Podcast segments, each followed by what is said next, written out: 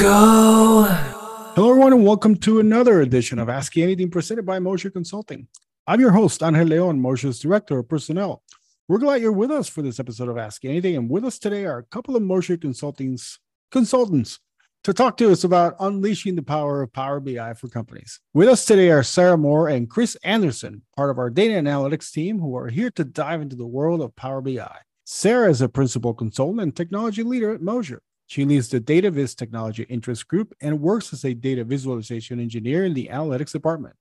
She has a passion for combining creativity with complex data and analysis, stemming from her 10 plus years of experience in a variety of industries and international environments. She also volunteers on the board of the Central Indiana Wilderness Club and loves the outdoors. Kris is a senior consultant, team manager, and delivery manager here at Moser. He is currently working as a BI engineer developing full stack solutions from data ingestion to report creation. He has worked with Power BI for over seven years, both as a developer as well as personally utilizing reports he built for operations management and strategic planning in manufacturing. He has a passion for data modeling and helping clients make the most of their data with robust, flexible reporting solutions. Fun fact about Kris, and this is very fun. In the past, he has also worked as a Japanese interpreter after having spent four years living in Japan. That is a great fun fact. I want to learn more about it here in a second when I welcome my guests, Sarah Moore and Kris Anderson. And Sarah is a repeat offender here at Ask Anything. This is her second time. So, Sarah, welcome back. Kris, thank you for joining us for the first time. Let's talk Power BI. But first, Japan. Yeah. What can you tell us about that? Four years living in Japan. Yeah, uh, actually, uh, my uh, background is not originally in data. It's in uh, Japanese originally, majored in Japanese at IU, uh, and spent four years in Japan as an English teacher out of college before I came back, started working as an interpreter at a manufacturing company, and then kind of slowly over time got more involved in the data side of things, specifically Power BI. That is super amazing. I mean, so there you go. We always talk about how people in IT don't necessarily always start in IT. So that is a great way to start. And Sarah, how are you? Welcome back. I'm doing well. Thank you for having me. I also find that very interesting. We've had people who were teachers before, we've had people. Mm-hmm. Many walks of life that have come into IT. And it's interesting when you can blend both of those things and, you know, you kind of bring up a great thing that you did in the past and now you're blending it with IT. It's mm-hmm. it's wonderful. So let's talk Power BI, guys. Can you summarize what Power BI is and how it works? So, Power BI is basically Microsoft's analytics service. It's a tool uh, that they have set up so that you can easily take data from several different sources and combine it in a way that makes it very easy to visualize and create reports that are both very dynamic and interactive as well. The way that I would kind of describe it to somebody who's maybe you know more of a, a business user from an Excel background, be if you think about when you're trying to make a report and using functions like VLOOKUP or something like pulling columns from one table over to another one. Power BI kind of lets you predefine that sort of logic so that you can then, you know, just by dragging columns onto a page, very quickly create interactive dashboards that provide a lot more insights than you would be able to uh, have with other tools. I have a question. Yeah. Does BI stand for something?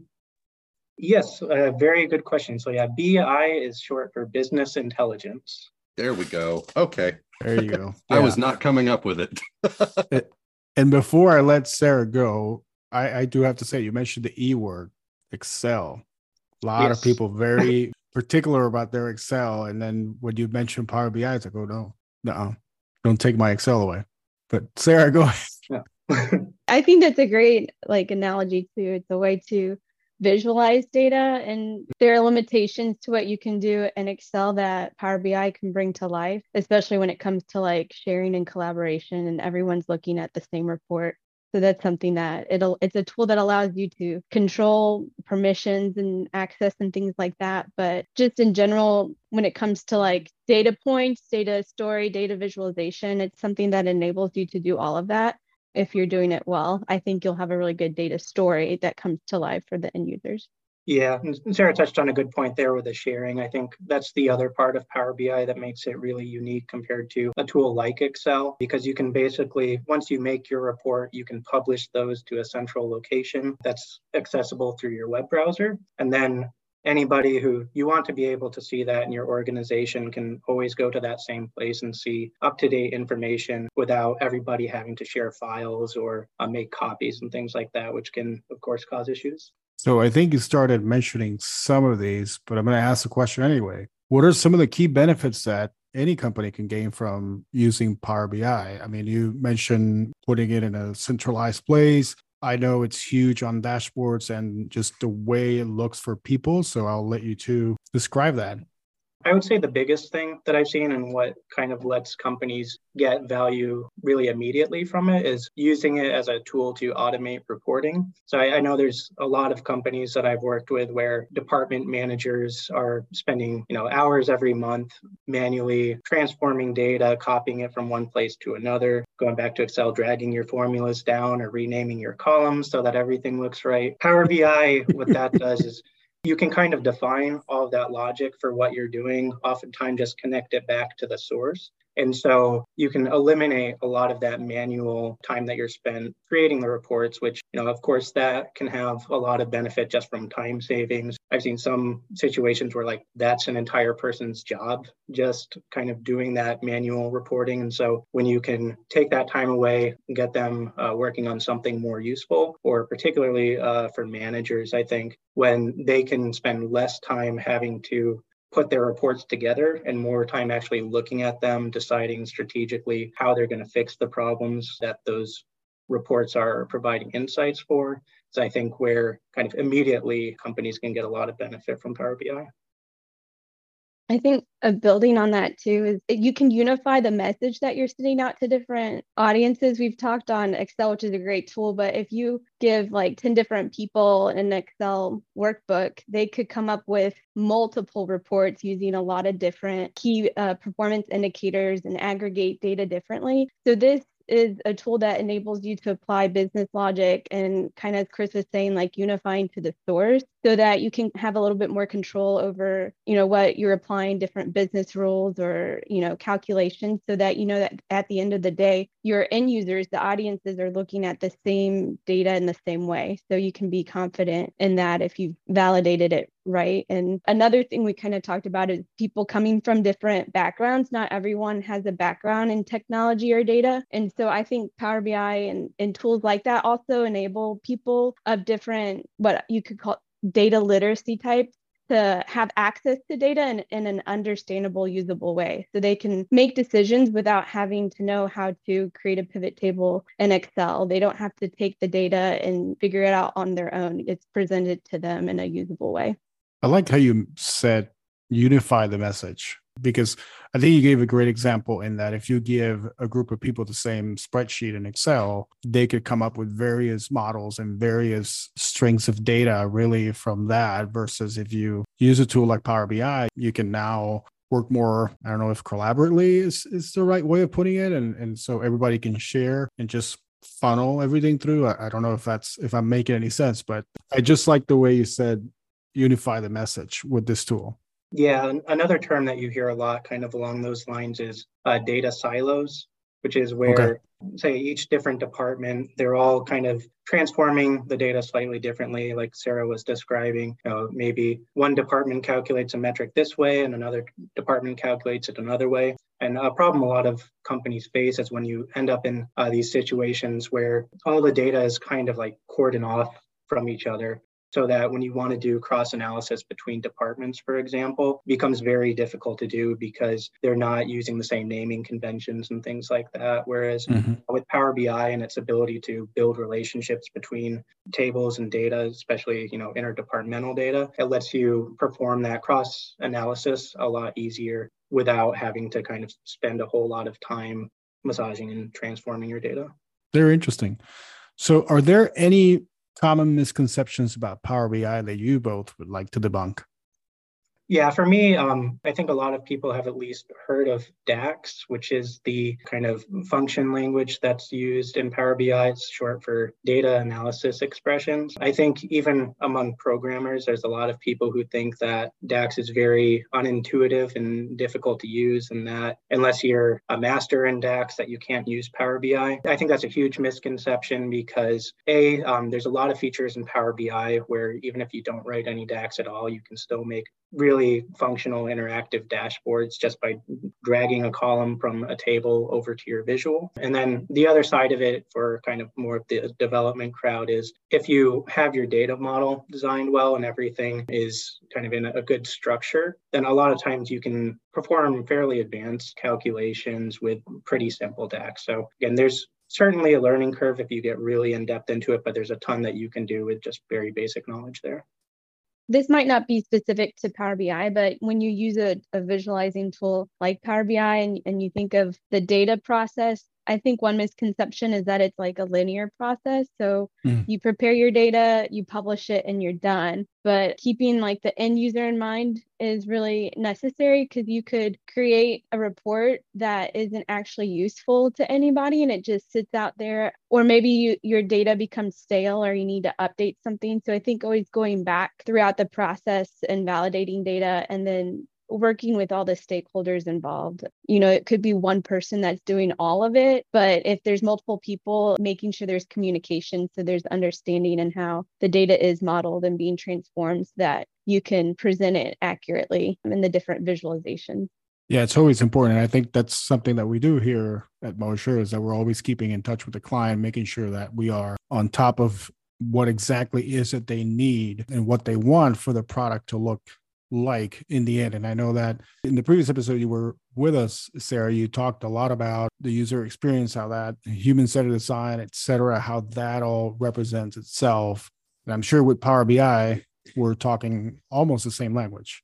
Exactly. It's very much involved. And even if you don't know what these terms are, it, it just makes sense that you would want the report, the per- person consuming the report to look at it and sign off on it to make sure that it's something that they can use or you may be answering the wrong questions. They're not asking those questions, or you're trying to save them time by adding in this action step that they're no longer doing, if that makes sense. Such as like they have a question, they're going to export it to Excel to do this. Maybe that's no longer a function. So we no longer need to put that table in the report.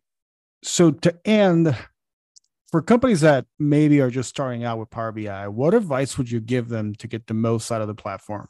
For me, I, I touched on this a little bit before, but I would say really spend a little bit more time at the beginning uh, developing your data model. Do a little bit of research. There's some pretty easy to understand documentation from Microsoft on star schemas and dimensional models. I think that the more time that you put in at the beginning for just making sure that your data is clean and structured well is going to save you a lot of headaches down the line. Kind of along those lines, I'd say don't jump straight to, for example, if you are used to working in Excel with very large, like flat tables where maybe you started off at five or six tables, and again, you're doing all of those VLOOKUPs to drag 17 other columns onto your table. Just because that's what you're used to, that's not really the best approach in Power BI. A lot of mm-hmm. the times, it's going to be much easier if you just kind of pull in those base tables as they are and define those relationships because it'll just leave you with a solution that's much more flexible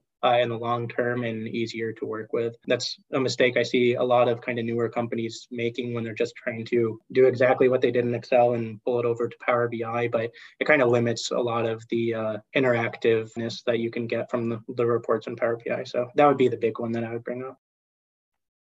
I think a few things are if you've never created a report or a dashboard, you know, a combination of visuals on one page within Power BI, there's a few places you could start. You don't have to already have in mind what you need. You can explore the data by testing out different visual options, looking at different aggregations but with that, when you start to build out your report, you don't have to put everything on one page either. I think if you utilize different types or levels of detail throughout the dashboard, you could have the, the last report be a drill through to a detailed table, but the first report could be a summary of all of those data points in one. And finally, I think also with what Kris was saying, as you're building out your data model and as you're exploring your data, to continue to test out with slicers, because you may set up everything and it's one big aggregation. But if you haven't looked at slicing or filtering your data by different levels, like by department or how it rolls up, your numbers might look a little bit differently than you wanted them to. So I think maybe what I'm trying to say is validation is also important. Mm-hmm. Um, those are some advice I would hand out.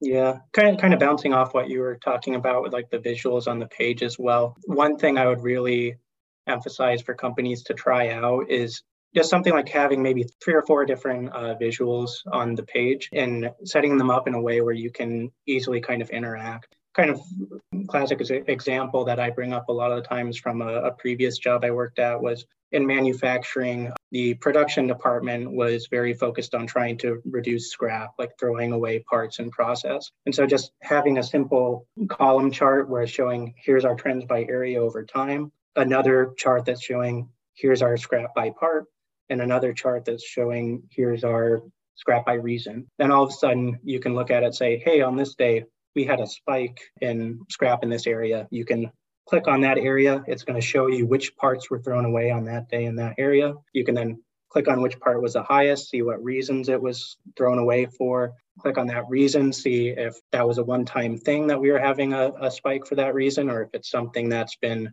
kind of you know continuing to happen over time or it's been growing so again this is all stuff where you know you don't have to be a super experienced data analyst to do that sort of analysis it's just something doing a couple clicks on the screen and all of a sudden you have this massive amount of insight that you can act on, which I think is something that's really unique to uh, BI tools like Power BI that is much more difficult to do in something like Excel.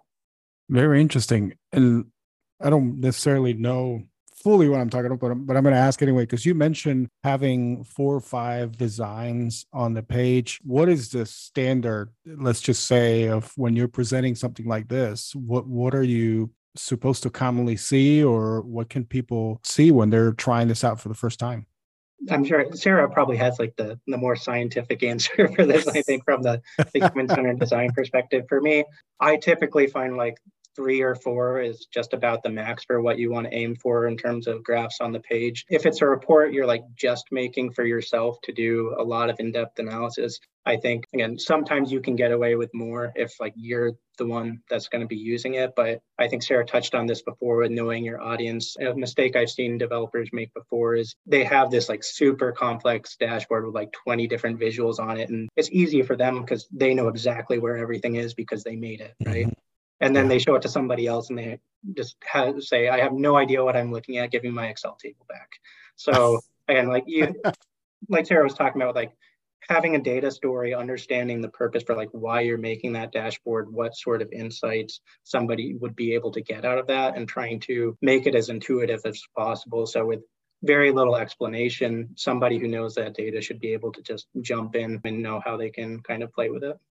I think you answered that perfectly that yeah I think, especially the point on data story and understanding the end user. I think too, it's it's okay to start out simple and what some people may say basic, just bar chart. There could be a bit of change management, and you may have to introduce slowly over time different visuals that people can get used to, especially if they're used to just looking at a table in Excel. So, yeah, I, I think starting out with four or maybe a couple visuals that summarize the data in a certain way with a table underneath just to help people start to get mm-hmm. used to what it means to interact and look at a report that can drive insights like that. So there is a little bit of change management involved probably in, in teaching users how to utilize it in order to get the most benefit out of something like Power BI. I think that's a key element, teaching people how to use it because I've been on the end of what you were describing, Kris, of having too many displays in one yeah. screen and i'm just going okay if i touch this then i get something yeah. opens up or highlights yes yes and i've been like oh my god i'm not a huge excel user i use it of course because it's a tool that we have and i like dashboards i do. It's just that when i get a dashboard with one too many pie charts or graphs mm-hmm. or etc i kind of get a little bit claustrophobic. Yeah so, absolutely. you know in front of me and then when you start clicking you don't know where you're going to and from. And so i have seen some of the great dashboards that some of you guys and some of your of your teams have created here for for our internal use and it's great. And that's exactly how i prefer it just simple click here okay it takes me to the next page and then i know my way back versus some others that i've used externally that i'm like oh my gosh Yeah. okay where's the home button Where, how can i go back home Right. so with that we'd like to thank Kris and sarah for joining us to talk about power bi today guys it's been a pleasure Yeah, thank you. it was a lot of fun. Yeah. Yeah, I enjoy this too. Thank you for listening in to this week's edition of Ask Anything presented by Moser Consulting. We hope you enjoyed listening to Sarah Moore and Kris Anderson talk to us about Power BI. Join us next time when we continue to dive deeper with our resident experts and what they're currently working on. Remember to send us your ideas or topics via our social media feeds. In the meantime, please remember to give us a rating and subscribe to our feed wherever you get your podcasts. Until then, unify the message. Go to Power BI. So long, everybody.